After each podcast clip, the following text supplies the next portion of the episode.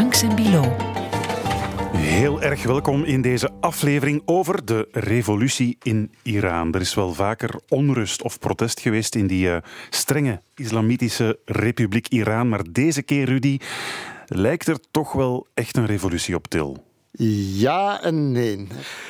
Ik heb toch ook altijd het gevoel gehad dat er nogal opstanden geweest zijn op straat. Dus ik wil toch nog een slag om de arm houden hoe ver het gaat gaan. Maar het belangrijke is natuurlijk dat het nu wereldwijd gesteund wordt. Hè. Ja, en we krijgen toch redelijk ongeziene beelden te zien deze dagen. Hè? Van uh, een land dat toch met ijzeren hand en met strenge islamitische regels wordt uh, geregeerd. Hè? Ja, ja uiteraard. En Jonge vrouwen die deze keer ook echt zelf op straat komen, hun hoofddoek afnemen, dat zijn toch beelden die we nog niet vaak gezien hebben, denk ik, uit Iran. Er is al enkele jaren dat men zo via social media probeert vrouwen die dan stiekem of zo even op straat bijna flashacties doen met hun haar laten zien of beetje, beetje gek allemaal in deze tijd dat je dat op die manier moet doen. Dus dat hadden we al gekend. Dus er is een kleine voedingsbodem gelegd al, maar, maar dit op deze manier wat zich voor onze ogen afspeelt is een, een volksopstand op zijn minst, zo kunnen we toch wel, uh, wel noemen. Protesten die ontketend werden door uh, de vrouwen in Iran, voornamelijk jonge vrouwen, maar die dus intussen toch wel lijkt doorgebroken in bredere lagen van de bevolking. Wat begon als protest tegen de hoofddoekplicht is uitgemond in een, ja, nationale opstand tegen het politieke en religieuze staatsapparaat. Maar maakt die revolutie kans op slagen? Gaan de Iraniërs zich bevrijden van het juk van de ayatollahs en is dit een eerste stap naar een vrijer en democratischer Iran? We gaan het uitzoeken, Rudy, samen met Ellie Mansouri. Welkom, Ellie. Dank u wel. Jij bent politicoloog, doctoreert aan de VUB. Uh, eh, je bent geboren in Iran en uh, je hebt ook nog heel veel contact met mensen in Iran. Begon allemaal met uh, de dood van Masa Amini, een jonge Iraans-Koerdische vrouw van 22 die net omwille van die hoofddoek of het niet juist dragen, reglementair dragen van die hoofddoek, werd gearresteerd. Hè? Ja, dat klopt. Zij is uh, eigenlijk naar Teheran gereisd om familie te bezoeken. Op een bepaald moment wordt ze tegengehouden omwille van het zogenaamd slecht dragen van haar hoofddoek. En ja, tussen het moment dat ze is opgenomen en het moment dat ze uh, gestorven is in het ziekenhuis, zijn er eigenlijk duizend en één vragen. De, de autoriteiten geven daar eigenlijk geen duidelijk antwoord op. Het is nog altijd niet precies geweten hoe dat ze gestorven is, maar Eén ding is duidelijk, hij is gewoon doodgeslagen door uh, de zedenpolitie. Het verhaal gaat toch dat ze harde klappen kreeg en dat ze, want die slagen dan met, met stokken of met knuppels, op het hoofd geslagen is ook. Ja, dat, dat klopt. Daardoor dat, een soort van een hersenbloeding. Of, ja. dat klopt. Dat is uh, inderdaad uh, wat er uh, gezegd wordt. Dus ja. zij is natuurlijk ook, ehm, jammer genoeg, niet, niet het eerste slachtoffer hè, die op heel verdachte wijze plots sterft tijdens een arrestatie. Maar nu, want ik zie hier, uiteraard onze luisteraars niet, jij draagt geen hoofddoek. Mm -hmm. Maar wat is dan het niet correct dragen van de hoofddoek? Wat betekent dat? Want ik, ik ben in Teheran geweest, toch wel verschillende keren. En je zag daar toch ook wel in het noorden van Teheran, waar de meer de betere, de middenklasse woont en zo, dat men toch echt aan het flirten was, jaren geleden weliswaar, met het, de hoofddoek een beetje verder naar achter te duwen. En dat je eigenlijk al de helft van het haar wel zag en zo. Wat was nu dan de fout van haar? Wel, het dragen van een hoofddoek is eigenlijk zoals een gokspel. Je kiest er op een dag voor om je hoofddoek helemaal tot aan je voorhoofd te dragen, waardoor dat je geen enkele haarlok ziet. En dat is dan de correcte manier om je hoofddoek te dragen. Er zijn eh, periodes, bijvoorbeeld net voor de verkiezingen, dat het vrijheid, blijheid is. En dan draag je bij manier van spreken je hoofddoek zoals dat je wilt. Maar daarna is het dan weer plots veel strenger. Dus het is altijd een, een, een, afweging hoe dat je die hoofddoek moet maar dragen. Dat is, dat is, de weerman. Wie, bedoel, wie bepaalt de stand van de hoofddoek eigenlijk? Ja, ja de, de, je, moet eigenlijk geluk hebben uh, in, in welke straat, in welke periode, op welk moment van de dag, welke zedenpolitieagent dat je tegenkomt. Dus dat zijn allemaal elementen die meespelen. En ja, ja dat is echt een risico. Hè. Het kan echt fataal aflopen. Dus, uh... Is er een verstrenging bezig? Ik bedoel, is er, komt er van boven de instructies ergens? Hè? Is het Gamenei, de, de grote religieuze leider, de Ayatollah, of is het de president die zeggen van kijk, het moet meer of minder? Dat heeft altijd gefluctueerd. Nu natuurlijk, de laatste uh, tien jaar hebben we te maken met sociale media, hebben we te maken met invloeden van Instagram enzovoort. En ja, die jonge meisjes die zien natuurlijk hoe dat het elders in de wereld gebeurt. En ja, die hebben zoiets van, ja, waarom moeten wij ons eigenlijk aan die sociale restricties houden mhm. als het elders anders kan? En daardoor uh, ja, uh, schiet het autoritair regime in een kramp en zeggen ze dan plots van, oké, vanaf nu, meisjes als jullie jullie hoofddoek niet correct dragen, dan krijg je een boete. Dus allee, de boete is wel al langere tijd gaande. Zeker mhm. onder Raisi is dat opnieuw uh, enorm uh, de verstrengd. De nieuwe president, inderdaad. Maar op zich is het iets dat al heel lang leeft. Uh, die, die, die problematiek rond die hoofddoek, dat, dat, dat, ja, dat wordt verstrengd, dan, dan is het minder streng. Maar ja, de autoriteiten zijn, zijn daar echt bang van. Dat ze dat niet meer onder controle kunnen houden. En ja, dan zijn we vertrokken. Het wordt in ieder geval strenger bewaakt, heb ik het gevoel, die hoofddoekplicht dan vroeger. Want het over de revolutie in 1979. Ja, de, tijdens de revolutie van 1979 spreken we eigenlijk over een gestolen revolutie. Hè. Dat wordt eh, in de volksmond bij Iraners gezegd, het was een gestolen revolutie. Er is ons van alles beloofd, maar eigenlijk is daar niks van in huis gekomen. En die hoofddoek, als je kijkt hoe dat vrouwen daarover vertellen, dan zeggen die eigenlijk, ja, in het begin was het, ja, je mag je wel hè, kleden zoals je wil, maar niet overdrijven. Hè. Bijvoorbeeld vrouwen die, die bedienden waren hè, in een bepaald kantoor of in een overheidsdienst. Ja, dan iets later was het, goh ja, we hebben toch liever dat jullie een hoofddoek dragen, maar voor de rest mocht je dragen wat je wilt. Oké, dan was er plots een hoofddoek. En stilletjes aan evolueerde dat eigenlijk naar een hoofddoek dan met uh, een lange broek. En plots was het ook een overjas. En toch ook wel met lange mouwen en, en uh, lange broekspijpen. En ja, het moet dan ook wel losgedragen worden. Dus geen aan, aangespannen kledij. Dus veel mensen denken, goh ja, die revolutie en dat islamitisch regime, dat is toch wat dat Iraniërs wouden, want ze zijn toch op straat gekomen. Het is toch wat dat ze wouden. Maar eh, dat is eigenlijk een, een, een vertekend beeld. Misschien is dat een foute vergelijking, maar het, het zou zijn zoals dat je hier in Vlaanderen zou, zou gaan stemmen voor een, een christelijk-democratische uh, staat. Hè? Dus waar dat je daar dan het islamitisch geïnspireerde hebt, heb je dan hier het christelijke.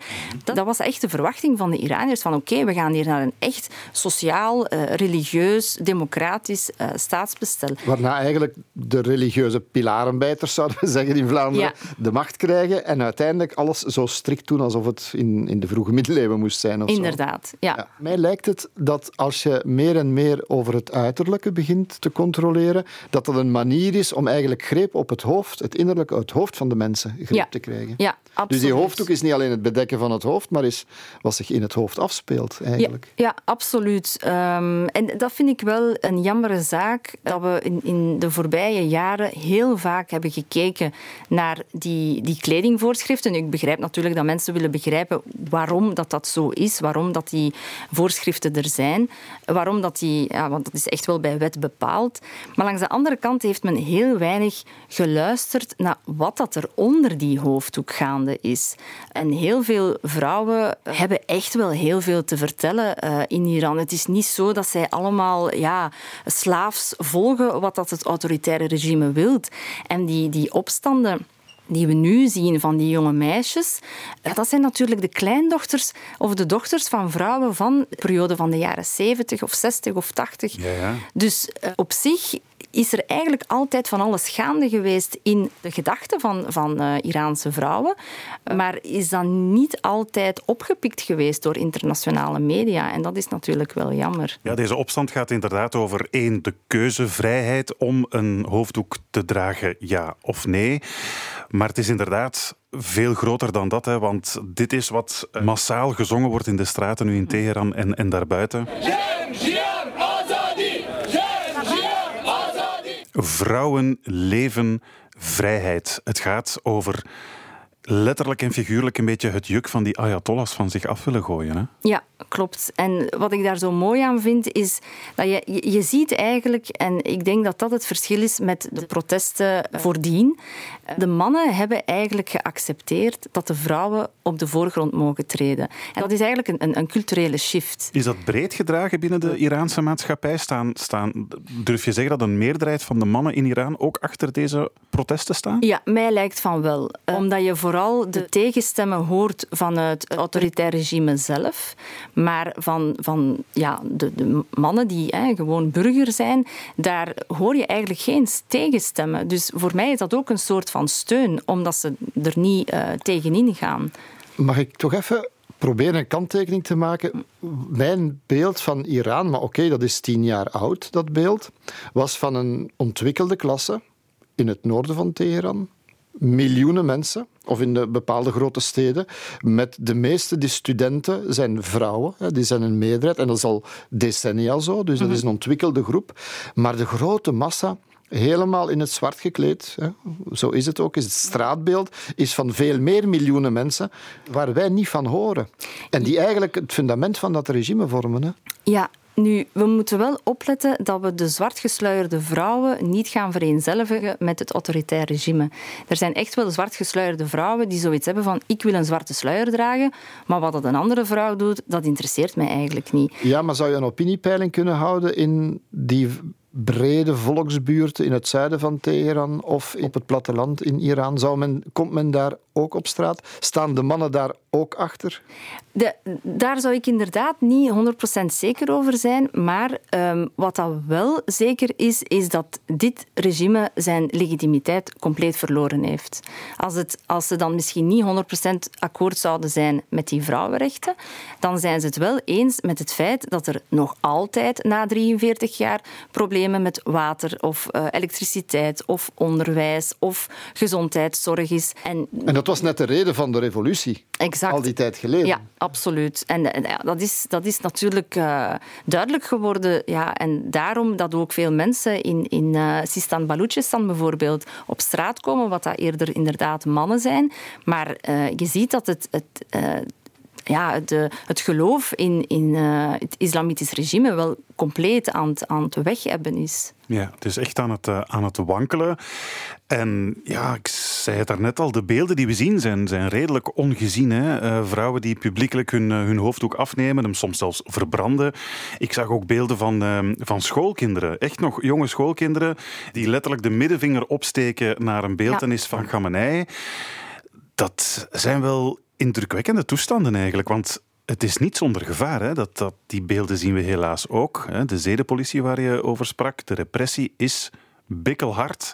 En ik heb het gevoel, richt zich zelfs tegen kinderen die uh, in opstand komen. Ja, opnieuw daar uh, is natuurlijk de, de invloed van sociale media heel groot. Hè. En um, ja, die, die, die meisjes die, die weten dat het elders in de wereld anders kan. Hè. TikTok is enorm populair in Iran.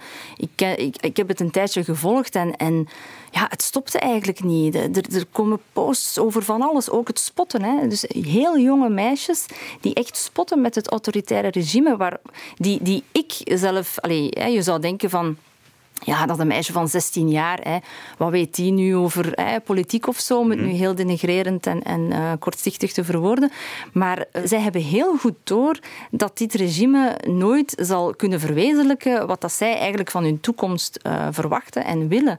Dus ja, sociale media speelt daar een, een zeer grote rol in. Ze doen dat publiek op, op sociale media, ja, dat verschijnt. Ja, dat verschijnt op TikTok voortdurend eigenlijk. Ja. Zelfs ook over culturele zaken. Hè. Bijvoorbeeld de, de genderpatronen hè, in de Iraanse samenleving. Hè, van, uh, de mama's zitten zo in elkaar en de papa's zitten zo in elkaar. Dus er is echt wel een, een heel groot... Mentaliteitswijze. Ja, een, ja, een heel groot uh, bewustzijn uh, gaande bij, bij de zeer uh, jonge tieners. Ja. ja. Ik zei het al, de repressie is bijzonder hard. Hè. Voorlopige cijfers spreken over toch al zeker 154 doden, 1200 mensen gearresteerd. De knokploegen worden letterlijk uitgestuurd. Is dat de enige manier waarop dit regime de, ja, de opstanden probeert de kop in te drukken? En gaan ze daarin slagen? Gewoon door geweld te gebruiken, deze opstand toch weer Mag ik misschien een vergelijking trekken? Ik was in 2009, toen er honderdduizenden jongeren op straat kwamen, veel jongeren vooral ook, met, die, met de verkiezingen toen.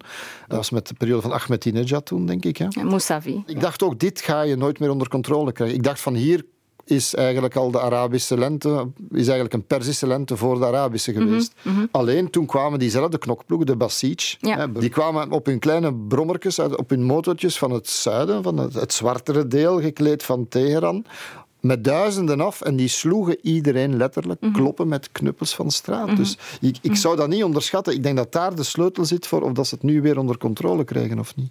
Ik ben blij dat je dat zegt, want het is natuurlijk een triestig feit. Hè? Maar we mogen echt niet vergeten hoe geolied het in elkaar zit. Dat gaat over de Basiji die je beschrijft. Eh, Ja, dat zijn jongeren die eh, niet verder studeren, die meestal van, van lagere socio-economische klassen zijn. En die, ja, die worden letterlijk betaald om mensen te controleren, om mensen met geweld in de pas te doen lopen.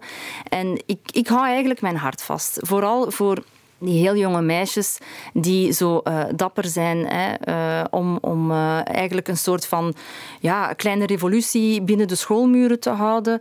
Ik ben echt heel bang wat dat de impact van het geweld op die meisjes gaat Maar zijn. neem nu het nachtmerriescenario dat het zoals toen is, hè, dat ze uitrukken en beginnen de vrouwen, de meisjes van de straat te kloppen. Dat ze heel veel geweld gebruiken. Zou de stap nu kunnen gezet worden, toen is dat niet gebeurd, dat men geweld teruggebruikt? Ik dan krijg je een burgerstrijd. Ja, ik denk het wel. En, en ik denk dat ook heel veel Iraniërs bang zijn voor een of andere soort van burgeroorlog. Eh, Nu, tot op heden zijn, zijn de, de mensen die op straat komen zijn ongewapend. Uiteraard worden ze ook wel, gebruiken ze ook wel geweld als ze, als ze de kop worden ingeslagen. Maar tot op heden zijn ze ongewapend. En ik denk dat dat... In eh, Syrië waren ze de eerste maanden ook ongewapend. hè? ja, ja. Inderdaad. Ja. Nu, ja, daar, daar speelt natuurlijk het, het internationale schouwspel een rol. Hè. Gaat er iemand hè, van buurlanden, gaat er iemand die protesten gaan ondersteunen, gewapend ondersteunen? Dat is nog een groot vraagteken. Er zijn veel landen in de wereld die er ook belang bij hebben om Iran te ondermijnen. ja. Amerika, Ja, met Israël. Trump, Israël. Ja, klopt. Het is ook in hun schoenen dat uh, probeert deze opstand te schuiven. Hij zegt het is eigenlijk een groot complot van Amerika en Israël. Ja, en op den duur ja, wordt het wel een soort van self-fulfilling prophecy. Hè? Als, als je dat blijft zeggen, dan zullen mensen zeggen, ah, wel, weet je wat, wij zien geen andere uitweg, het is goed, eh, we, we gaan dat doen. En, en steek het dan maar op hen. Maar voor ons is natuurlijk de, ja, de, de mensenrechten en de vrijheid en de democratisering van, van Iran uiteindelijk belangrijk. Mm-hmm. Ik ga er even professor Ladan Rabari bij halen, als ik dat juist uh, zeg, klopt. Ellie. Docent aan de Universiteit van Amsterdam.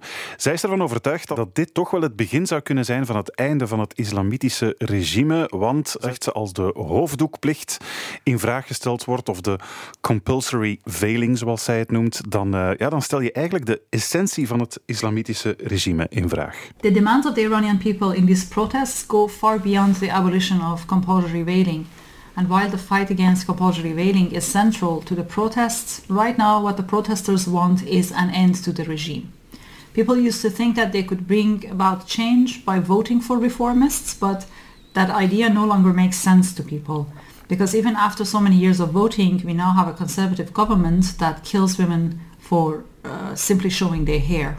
There's also a collective realization among people that compulsory veiling is so fundamental to the identity of the Iranian regime that it cannot be gotten rid of unless the regime completely collapses. So the people I spoke to see this protest as a major step in the process that will lead to the end of the regime. De hoofddoekplicht, zegt ze, is zo'n centraal onderdeel van dat religieuze regime.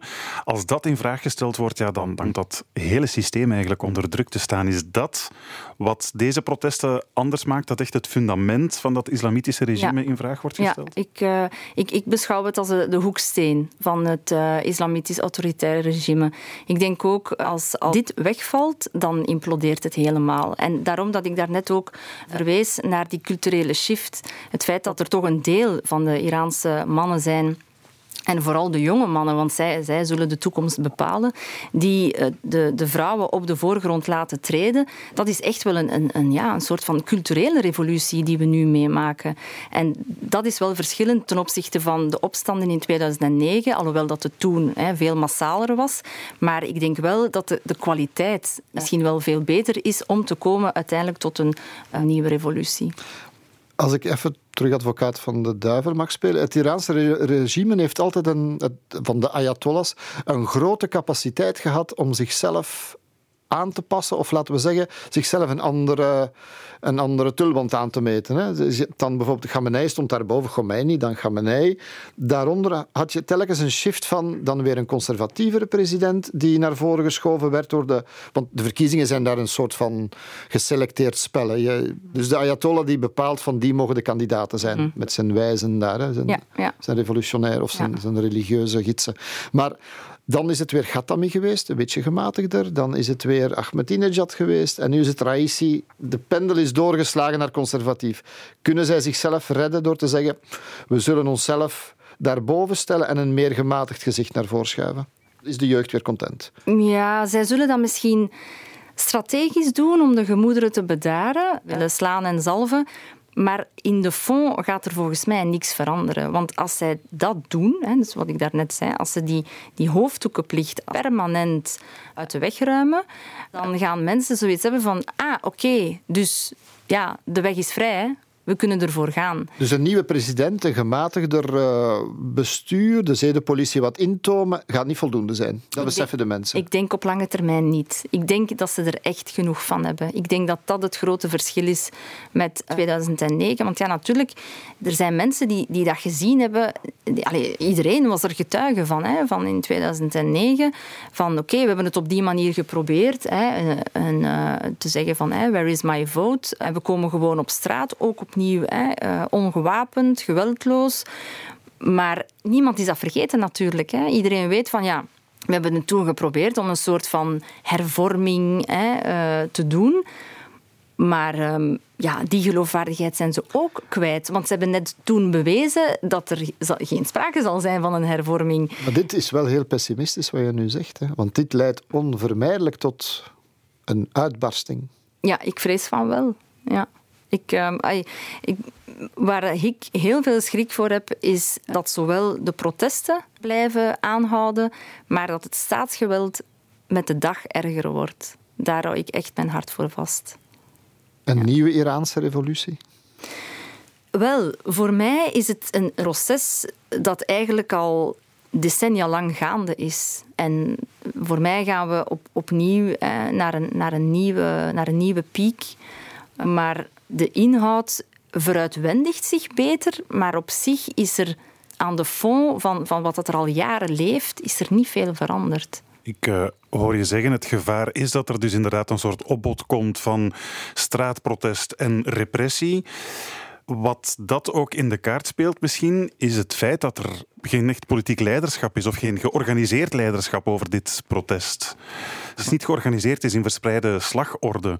Is dat niet iets wat deze revolutie, als, als ik het dan zo mag noemen, nodig heeft? Een soort leiderschap, een soort oppositie die ook politiek en opwegen tegen dat islamitische regime? Ja, waar dat de Iraniërs al, al decennia lang over spreken, is over een soort van referendum. Hè. We weten allemaal dat er een grote meerderheid is die eigenlijk komaf wil maken met het uh, islamitische regime. Laat ons gewoon een democratisch referendum plaatsvinden en laat ons gewoon kiezen van oké, met wat voor staatsbestellen willen we eigenlijk verder. Ik weet eigenlijk niet of dat een leiderschap echt nodig is. Er zijn namen die circuleren, hè, waarvan mensen zeggen van die zouden eigenlijk de volgende presidentskandidaat moeten worden. Bestaat er eigenlijk zoiets als politieke oppositie in, uh, in Iran?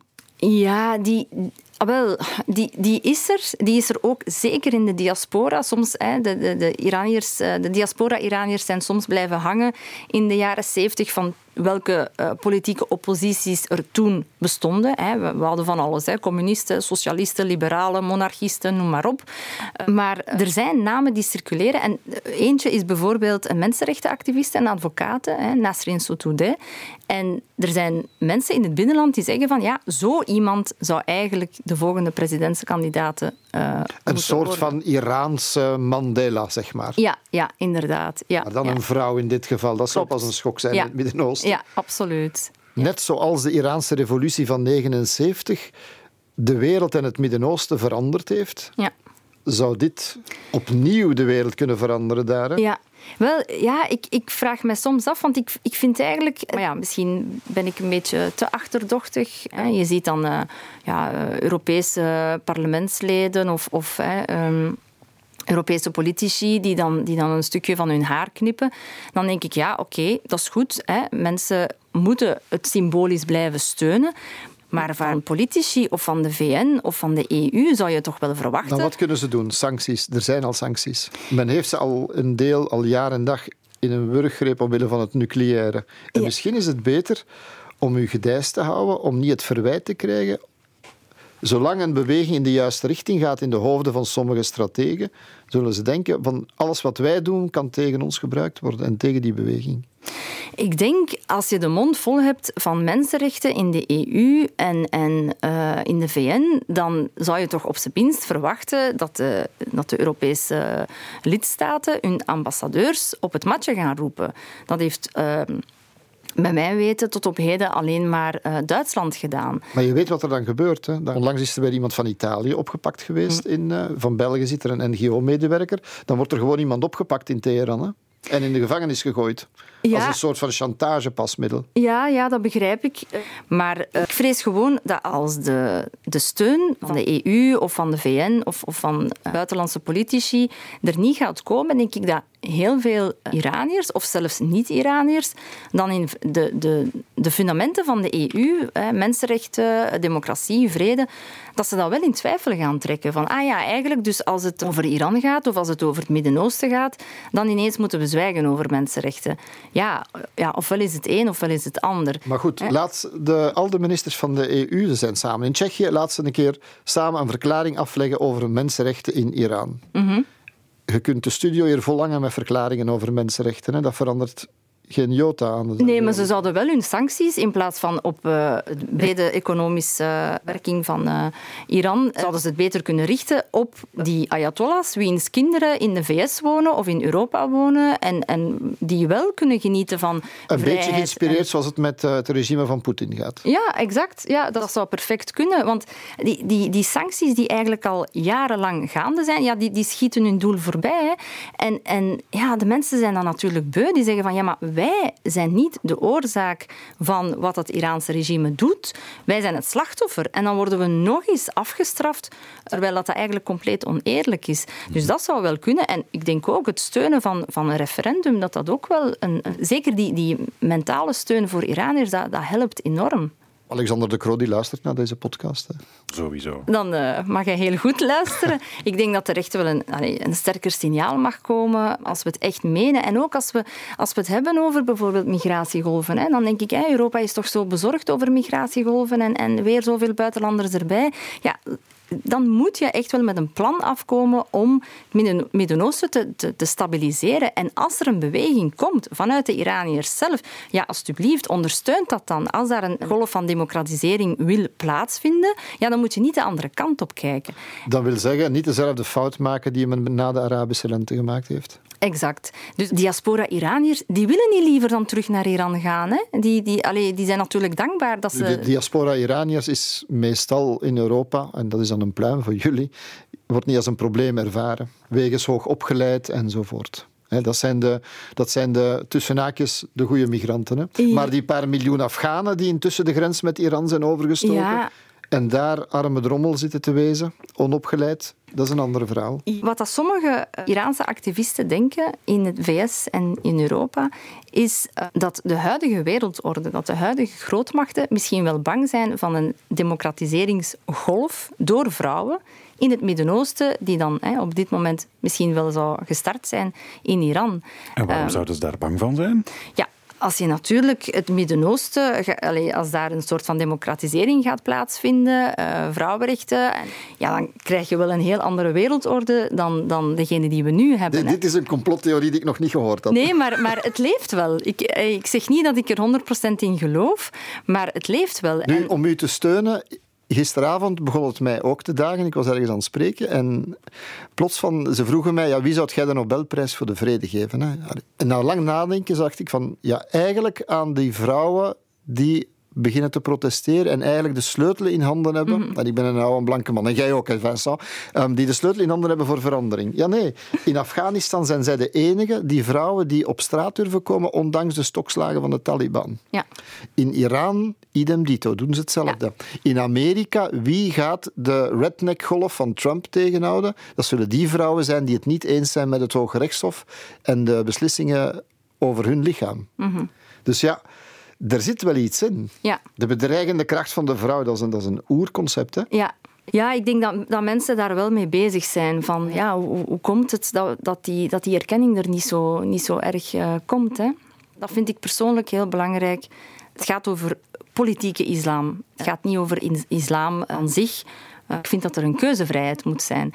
En die, die keuzevrijheid moet helemaal door, door, hopelijk een nieuwe wetgeving ook gesteund worden. En dat is de enige reden hoe dat je volgens mij mensen met, met respect met elkaar kan laten omgaan. Met of zonder hoofddoek, allebei moet kunnen. Ja, nu, natuurlijk, ik ga ook niet ontkennen dat er in Iran geen problemen zijn met die hoofddoek binnen gezinnen. Hè. Dus ik heb het niet over de politieke islam of de, de, de wettelijke verplichtingen. Er zijn natuurlijk mechanismen binnen Iraanse gezinnen waarbij dat uh, meisjes onderdrukt worden. Door die, die, die hoofddoek. En dan vind ik het belangrijk dat we gaan discussiëren over verschillende vormen van onderdrukking. Maar dat is niet, dat is niet alleen de hoofddoek. Je hebt heel veel verschillende vormen van onderdrukking. Hè. Je gaat er niet gewoon van afgeraken door te zeggen uh, voilà, het is verplicht of het is uh, verboden en daarmee is de kous af. Nee, dat is een gesprek die je op, in het onderwijs, op school, met jongens en meisjes continu moet blijven voeren, zoals zoveel andere belangrijke dingen. Want dat, dat, maakt... dat gelijkt op een gesprek dat hier moet gevoerd worden ook. Eigenlijk wel. Dus ja. dat is hetzelfde. Ja, inderdaad. Dat is iets dat eigenlijk in, wereldwijd uh, over, over, om het even wat zou moeten gebeuren. Ja. Het is uh, heel duidelijk een protest dat ook hier nazindert en over de hele wereld eigenlijk uh, impact kan hebben en die vraag inderdaad opwerpt. Heel benieuwd hoe het, uh, ja, hoe het verder gaat evolueren in uh, Iran. Maar uh, de Nobelprijs voor de Vrede dus alvast voor de jonge Iraanse vrouwen die nu uh, op straat komen. Dat geeft alvast door aan het comité. Rudy, je hebt ja, daar denk ik het is tegen het einde van de week. Morgen moet het zijn, zeker? Hè? Ja, volgend jaar dan. voor dit jaar gaat het misschien al beslist zijn. Maar 2023, we gaan dat, we gaan dat regelen. Rudy gaat zijn contacten aanspreken. En voilà. beste Ellie Mansouri, politicoloog aan de VUB, heel erg bedankt om naar onze podcast te komen. Graag gedaan. En volgende week zijn we er terug. En dan hebben we het over de mondiale gevolgen van de energiecrisis. Ja. Jij factuur al gehad, Rudy? Het is verschrikkelijk. Ja. Het is erg.